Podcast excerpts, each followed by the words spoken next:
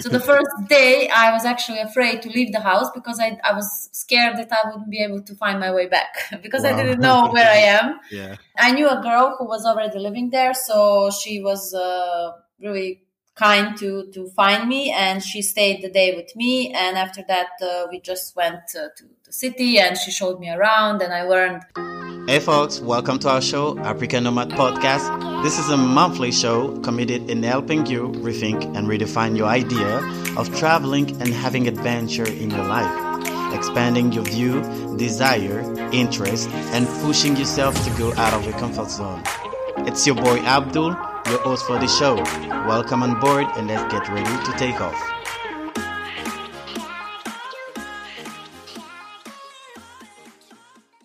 Hey, dear nomad, how are you doing today? My name is Abdul. Anyway, so today we have a, another host. She's from Serbia. Her name is Svetlana, but her nickname is Setsa. She's from a very small place, and she said it's sometimes hard for her to explain all the time, even Serbian, what's her place, etc. Growing up in a country that was hit by inflation and war, having dreams was a luxury. Svetlana grew up with many childhood dreams, such as riding a horse that she got the chance to fulfill one day. From that moment on, she knew all dreams could come true. Svetlana speaks English, German, and Serbian and lived in Budapest for almost four years, traveling the world and living abroad. Both her dreams as she would like to visit countries as many as she can. Her top four countries on her bucket list are Egypt, Peru, Cambodia, and Japan. And she loves ancient civilizations and combination of nature and architecture when traveling. She's also passionate about life, experiencing new food, cultures, fitness, Zumba, dun, dun, dun,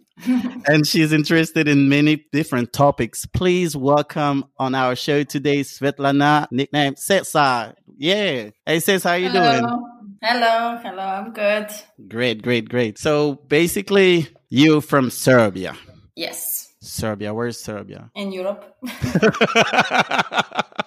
That's a good one. That's a good one. But more precisely, you you mentioned that your place is a small place. But what is it? That place actually? Can you tell us more about it? Well, yeah. Uh, I come from a very small place. Uh, it's called uh, Resavica and it's in the east uh, part of Serbia. And basically, it's located uh, in a very, let's say, a valley. Uh, mm-hmm. surrounded by a few hills around it. There is one close mountain and the village itself was built in the 60s when they discovered the coal mine and Whoa. a lot of people from all over Yugoslavia at that time were coming to work the mine. We had a lot of people coming from different countries uh, like Croatia, Montenegro, Bosnia, uh, Romania, literally from everywhere in the old Yugoslavia because there was money there, there was work. So why yeah. not go? Nature there is really beautiful. We have very big uh, waterfalls. There is also this uh, Resava cave that mm. was discovered in the 60s. You know, it was a, a, fun place to grow up because you have uh, different cultures, different religion, uh, all living and working together, just mm. having fun. So for a child, that was really an amazing place. We also had movies. we had had uh, super uh, shopping malls. So it was like, let's say a big city, but everything was super close and um, easy to get to everywhere. Literally in 15 minutes, you can go from one end to another. Wow, that's cool. Just a little bit like Budapest. I mean, Budapest center or something like that, downtown, right? Something like that. Yeah. I mean, I proud myself to say that I lived in the center of the city. that's cool. Yeah. So fun place to grow up, but then the war yeah, so in the 1999, there was bombing of Serbia, which kind of caused a lot of pain and suffering to but, but everyone. Why? Why? Well, to be honest, I'm not really sure about the why. Uh, mm-hmm. I know that uh, they started bombing after Yugoslavia fell apart and mm-hmm. uh, the country started the war. I mean, Serbia and uh, Croatia.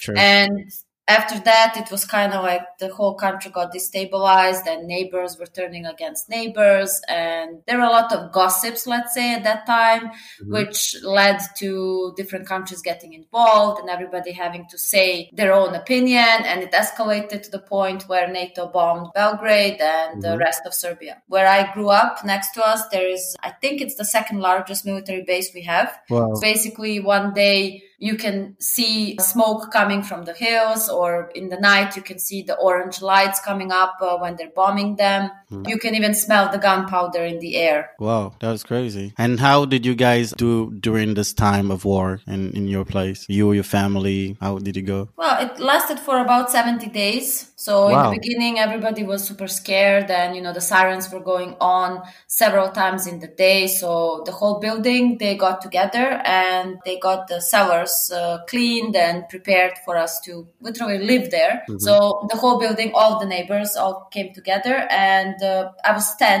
at that time. So for us children, it was fun because we were all together. We could uh, have fun, and the parents really tried to make it easy for us not to experience there is war mm-hmm. or anything bombing happening. I mean, we were not really in danger because why would they bomb a little place? But sure. because it was so close to the military base, you know, if the bombs uh, got released a few seconds earlier, the mm. whole town would be leveled with the ground. So after maybe a month or so, my mother just decided that uh, okay we will not go to the cellar anymore because if they do hit the building we lived on the top floor. She was saying then it's better that we die all together at once than to be in the cellar and the whole building collapses on us and then i have to watch you drown. Wow. So we stayed at home and we just lived the life as it normally as can. And after the 70 days were over, they stopped the bombing, and that was it. Wow. And how old were you, and how were you, like, uh, mentally speaking? Um... Well, I was 10 at that time when it all mm-hmm. started. So mm-hmm. for me, I didn't really have, let's say, traumas or something like that, or at least I don't think so.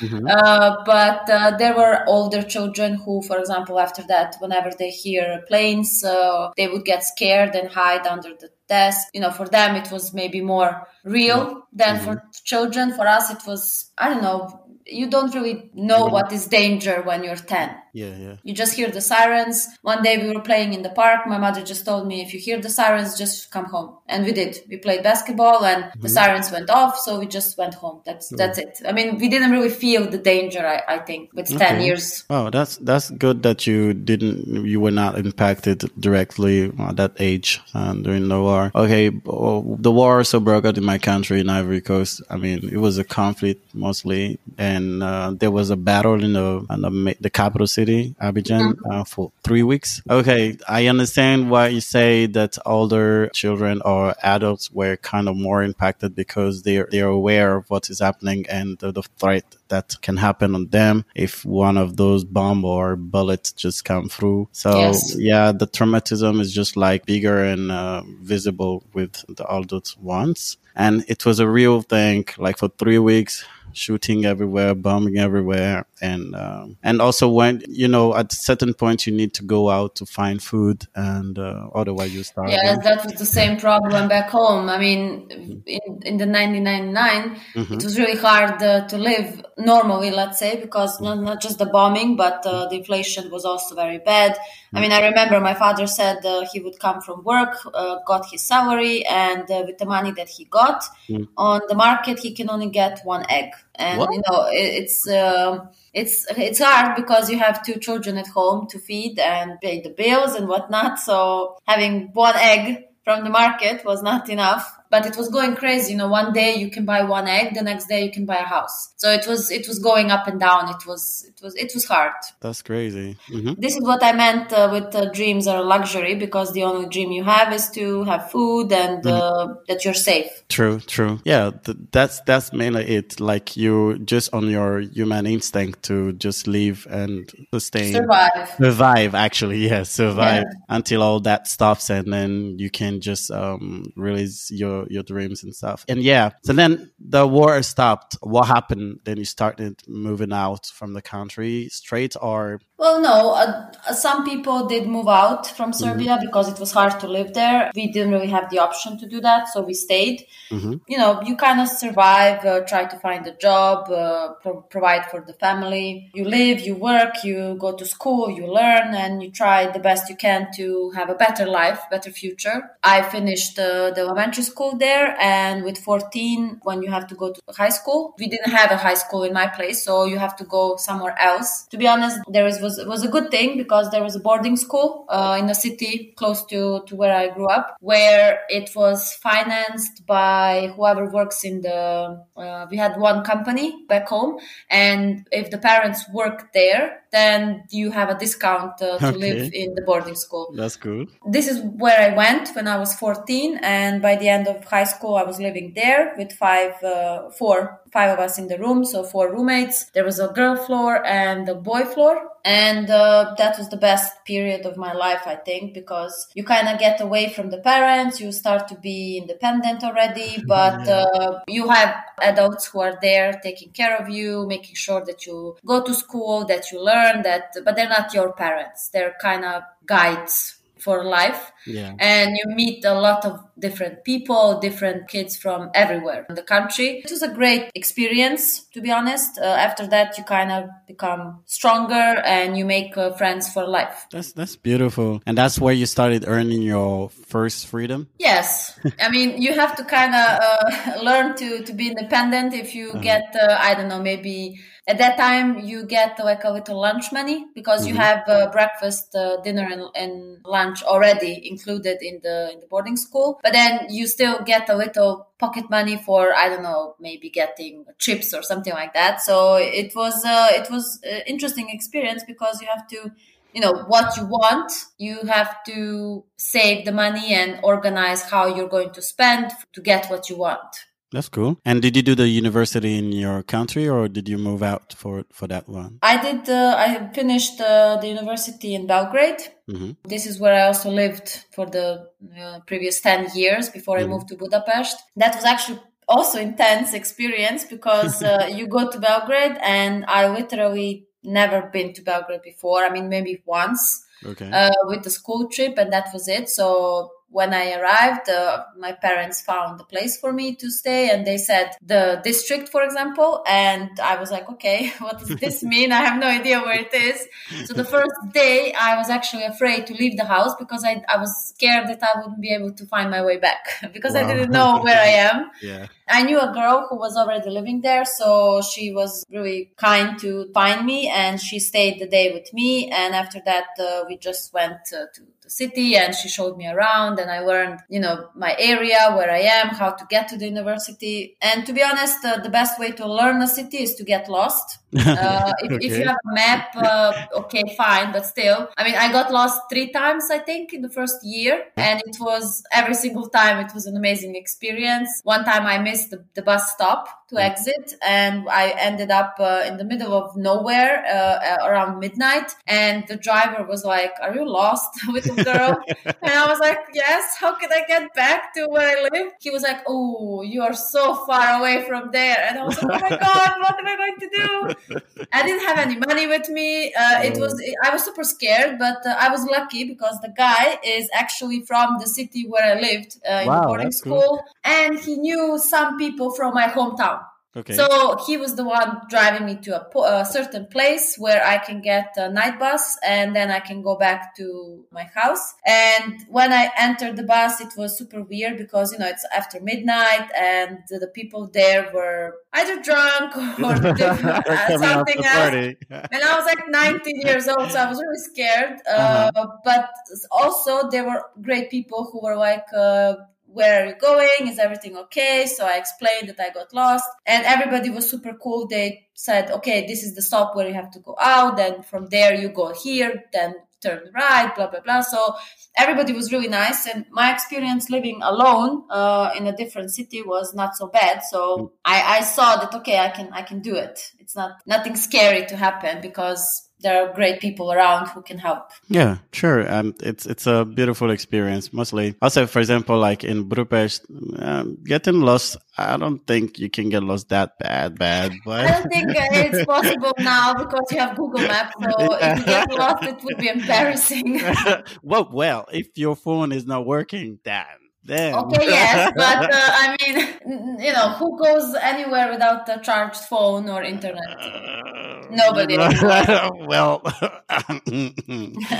happen, you know. But yeah, but then you had all these starting points of building yourself, being independent, knowing the world, getting to know things, and discovering things, and still there were some stuff that you you had undo that you wanted to do. Those dreams those let's say achievement that you wanted to achieve or whatever. So did it start in serbia or did you start moving out and going somewhere else to do this kind of things well when i was growing up uh, my father was telling me how he grew up. And uh, he grew up in this village in the south part of serbia. It was four brothers and they had a house. They were having like uh, you know a little stock uh, horses as well. And my father was telling me when he was, you know, riding a horse, and I was thinking, wow, you were riding a horse? Because I only saw horses on TV, never in real life. Me too. And I was always thinking that, wow, I would love to be able to ride a horse, but that, that was, you know, nowadays that is a luxury to see or own a horse or even ride. So I was thinking that will never happen uh, based on how we growing up. You know, the main point was to get food and see how to collect the money to be able to study. So that was like a very big luxury to have. And mm. I never made any dreams for myself. I was like, okay, I will just finish school, go to university, get a degree, start to work. Uh, that was it. So that was like that. That is the life. There is nothing else to it. Mm. So I never made any, let's say, dreams. I always wanted to uh, travel or, you know, but I always thought that is impossible because I don't have the money or, you know, it will never happen until one day when we were celebrating, you know, 1st of May, the friends, we all went to, to the mountain in the middle of nowhere. Literally, there was nothing for kilometers, uh, no civilization, nothing, just the forest. And we were having grilling and drinking and having fun. And then around i don't know 6 7 a.m there was two guys coming from the forest with two horses. Okay. And i was like what is this? So what are you doing here in the middle of nowhere? And they were like we can ask you the same thing. What are you doing here? so we, t- we said well we are celebrating first of may just having fun. And they said okay can we join you? We were like sure. So they were actually using the horses to get uh, to collect woods uh, you know, oh. from the forest to, to carry. Okay. So some people had it, but I never saw those people because we don't have uh, really, you know, maybe few families would have chickens uh, if they have a house, but we grew up in buildings, so it was not really possible to have animals. And when I saw the horses, I was like, oh my god, I am so close to achieve my dream that I, I was scared. And uh, we were asking the guys, would it be possible maybe to ride them? Because there was no saddle. It was just mm-hmm. bare horse. Yeah. And they said, well, if you give us rakia, yes. okay, that's a good exchange. So, so we said, sure, we have rakia. And uh, they put a blanket on the horse and uh, I climbed on it. And literally the guy was just using the rope to pull the horse. Okay. Nothing, nothing else. Mm-hmm and I had to hold on on the horse on the on the hair. I don't know how it's called in English, but mm. just the hair of the horse. And the feeling of happiness that I had then, it was really. I can I cannot describe it with words. Uh, it was it was wow. Mm-hmm. At that point, the horse kind of started to go a little bit faster, and I got scared because I didn't know what to do. There was I was just on the horse with a blanket. There was mm-hmm. nothing else, so I was like, oh stop, stop, stop. And uh, after that, somehow I knew that if this can happen, then anything can happen. Mm. Yeah, I just wanted to say that actually last year I went horse riding. I learned how to do trotting and uh, standing trotting and literally just how to command yeah. a horse, let's yeah. say. So I spent like almost a year doing that. I stopped when I broke my toe last year. Whoa, okay, sorry. Um, yeah, it's okay. It was a, a stupid uh, accident anyway, but mm. to be honest, I fulfilled that dream as well. So anything can happen. I mean, literally anything can can come true. Yeah, I, I like I like what you say. Like anything can happen. And uh, for example, I know that my one of my goals or dreams was to go out of my country, visit countries and stuff. And uh, I got the chance to to do it so far. Um, like uh, neighboring countries um, to Ivory Coast, like Ghana, Benin, Togo, Nigeria, and also I had the chance to make the big big step, take the plane and then fly to Asia mostly Wow. India, where I spent almost a year and a half, and it was just amazing. Yeah, so I really relate to that fact that if you really want it, it can happen. Yeah, I, I don't think there are impossible dreams, really, because if you if you have a dream about something, then you will make it happen. I mean, I did not do anything to make my dream happen. It kind of mm. it was destiny, It let's came say. to you just it from just the forest. came. but after that, I knew that okay, there is no impossible dream. I can do whatever I want. It will happen. And I started making dreams for myself, and I so far managed to fulfill most of them, or at least all of them. So I am now just thinking of creating new dreams for myself because when you fulfill one dream, then you go to the next one and the next one and so on. So traveling was also one of the dreams, and I really never thought I could be able to do it. But I actually can say that I traveled uh, a lot in Europe already. I went to the US uh, three times so far. wow. My plan is to go to almost every country I can, if possible, until I die, and to every continent, except maybe Australia. Why? I have to say that I think if I extreme? no, it's just because in Australia even the air can kill you, so it's not really the favorite country to go. I mean, they have like super big spiders and uh, snakes and and I don't know. Yeah, you know, because um, Australia is on the continent Oceania, uh, which is kind of isolated from all the world. And um, so most of the animals, the insects, um, kind of were like isolated too and could grow like a very strange ways. Yeah, they don't have natural predators uh, Yeah. to, against them, so it's it's it's easy for them. I mean, there is also an island called Island of Death, Uh-huh. where it's full. Uh, no, sorry, it's called Island of Snakes. All of the snakes there are poisonous, and they grew so much that there is uh, uh, one snake to every square meter. So I I think it's close to Brazil. Uh, To Mhm. be honest, I'm not sure now but uh, the thing is that the government forbade uh, visiting that place because it's uh, 99% is covered with snakes and uh, other poisonous animals so literally you, you will die there is no chance you don't die if you go there so it's forbidden to go or visit or anything there is also one species of snakes if it bits you Mm. the flesh will melt What? yes the, the venom is so strong that where it bites you the flesh will melt uh, on the spot Wow. so I don't know why would anyone want to go visit, but still there is a law Maybe- that you maybe cannot snake, go. snake lovers. I don't know. I mean, I have nothing against snakes. Uh, I'm not really scared of snakes, to be honest. But still, I wouldn't go there. That's good. But then, then uh, I, I I was talking about those. You you mentioned four top places where you you want to go or you went to Egypt and I didn't go yet. You know, when I was growing up, uh, there was we had Discovery Channel and National Geographic, uh, and I watched it all all day. So they were always talking about ancient civilizations, uh, nature. So I fell in love with the Egyptian uh, culture, and I always wanted to go to Egypt, see the pyramids, and just uh, experience uh, life. When I was uh, at the university, I finished uh, for librarianship and informatics science. So we learned about uh, ancient, you know, how books were made, how they were created, how uh, libraries became. Uh, the the most famous one in Alexandria, for example. So all of that was so interesting that I still want to go. And when I was a student, I was working for a summer, with a small company who was uh, helping people with uh, insurance on the road. And I managed to gather enough money to pay to go to Egypt. But at that time, there was war in Egypt, so it was really dangerous uh, Oh. to go, and I was scared to go alone. I regret it now because I went alone to travel because you cannot really always wait for someone to be free or have the money or want to go to the country where you want to go. So I regret not going. And after that, there was no trips, by the way, because uh, of the war. So they canceled. And for years, it was not possible to go.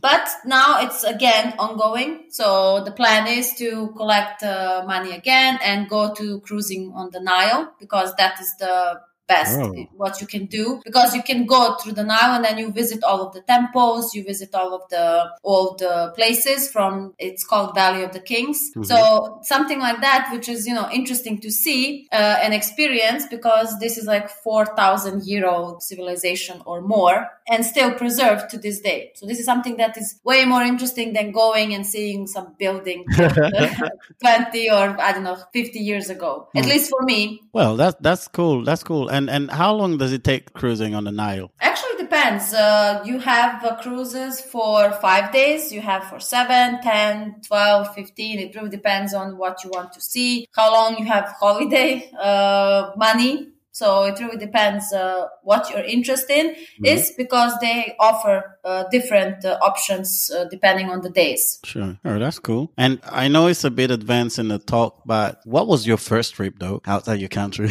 Well, I was traveling to Germany to visit my grandmother when I was small. So mm-hmm. we went also by plane. I don't remember. I was so small. I think I was six or something. So, so and... you went accompanied, right? Sorry? So you went with your parents? Uh, just with my mother at that time. So oh. my mother, my sister, and me, we went playing. I don't remember, to be honest, because I was really mm-hmm. small. But I do remember there was a famous singer from Serbia uh, traveling with her band. Mm-hmm. And uh, my mother said that we went to them and I was sitting in her lap. wow, okay. yeah, so I have like uh, connections with famous people from young age. But that was something that uh, I don't really remember. And after that, when I was actually grown up, let's say, I think mm-hmm. it's safe to say that my first trip was going to Krakow in Poland. Okay. Mm-hmm. Uh, I went with one of my friends from the university and one friend from work. So it was kind of like a first trip. We didn't really know how it would go, how it would look like, if we are going to get along, to be honest. But actually, it went really well. That after that, my friend and I, we are traveling together for years now. And uh, I think it's always a good good thing to have a travel buddy. Mm-hmm. So we are making plans constantly where to go, who is going to be the guide, let's say. Mm-hmm. So we always agree, okay, uh, for example, when we went to Istanbul, I was the guide. So I uh, researched everything, what we want to see based on our interests, uh, time and money. And we found in our own time, like the hotel, uh, the bus or the plane. Okay, that time it was not, not a plane, but we mm. had to go with the bus, which I wouldn't recommend anyone. Why? well, it was a 26 hour long trip mm. and, oh, yeah uh, never again.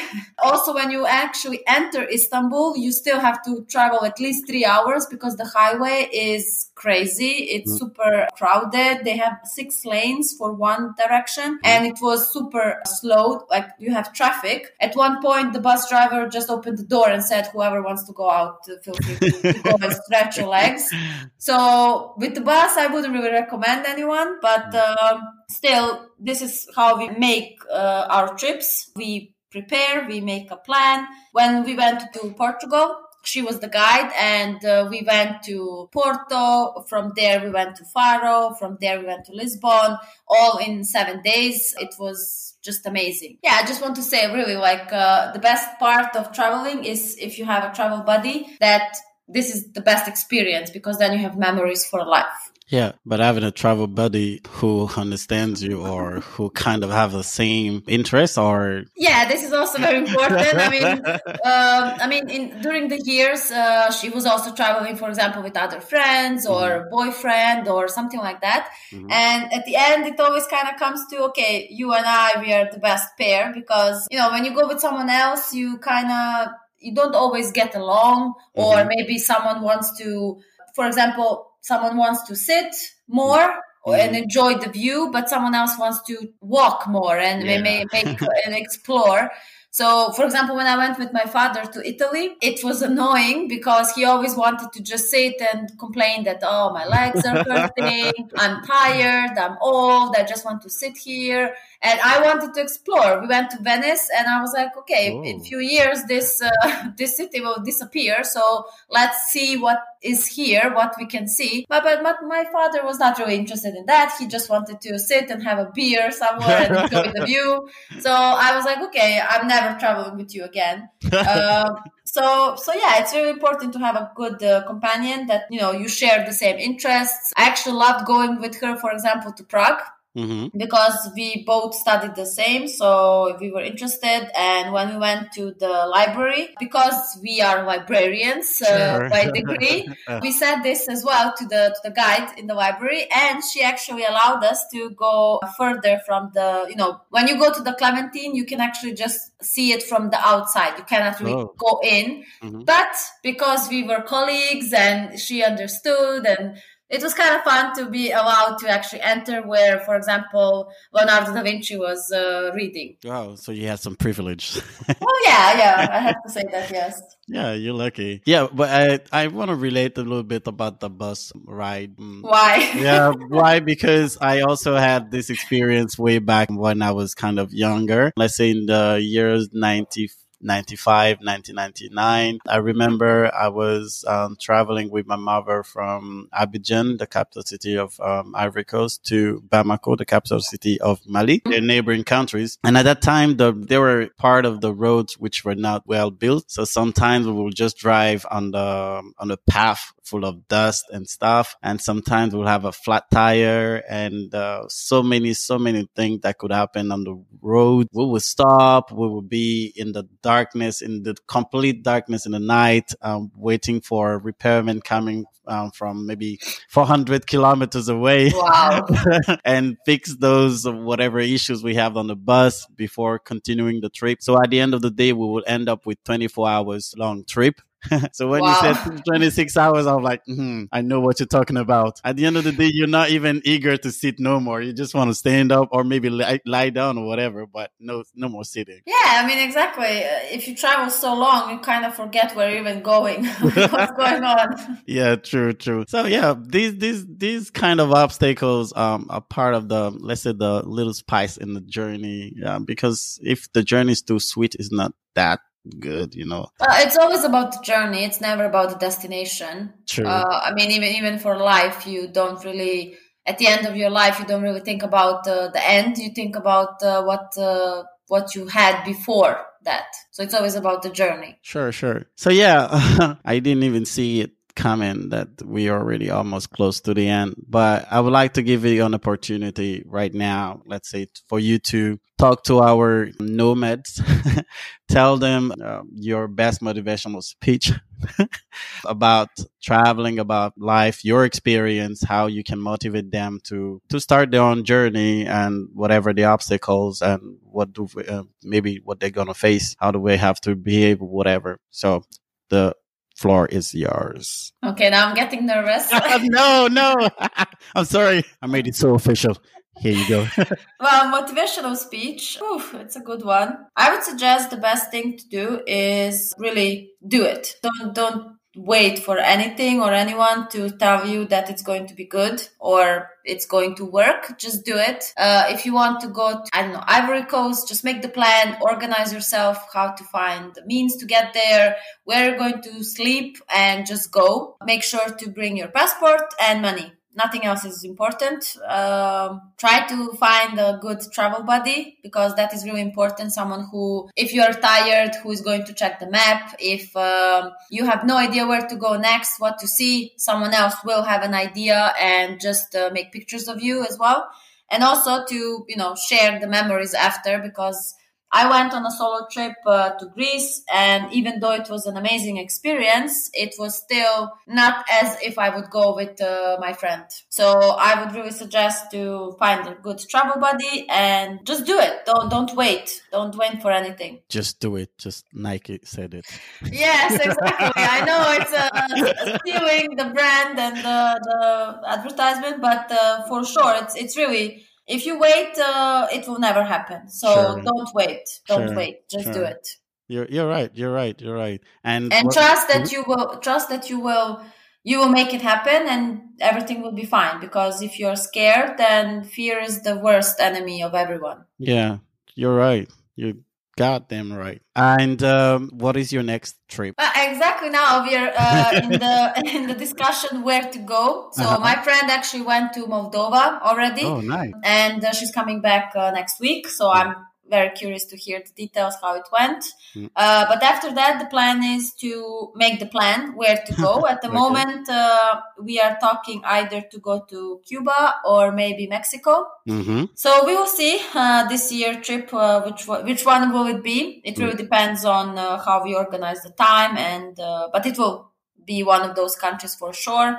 And the next year plan would be really to, for for sure, go to Egypt this time because yeah. uh, the best time to go is in winter. I mean, mm-hmm. when it's winter in Europe, so yeah. January, February, which is also my birthday. So I'm actually Yay. going to make the plan to celebrate my birthday in Egypt instead of. Uh, you know, just a small party or something like that. And when is your birthday? Uh, 27th of January. Anyway, so thank you so much, Ceca, for this beautiful conversation. I hope thank you really liked me. it. And uh, I did and I hope uh, our nomads are gonna love your conversation, your tips, experience that you shared with them, and uh, yeah, that's it. Hey, my dear nomad, hope you enjoyed listening to this episode. Please visit our website for more stories and experiences and adventures, and also please leave a comment or a review. That could be grateful. We love you, take care of yourself, and see you on the next episode of African Nomad Podcast.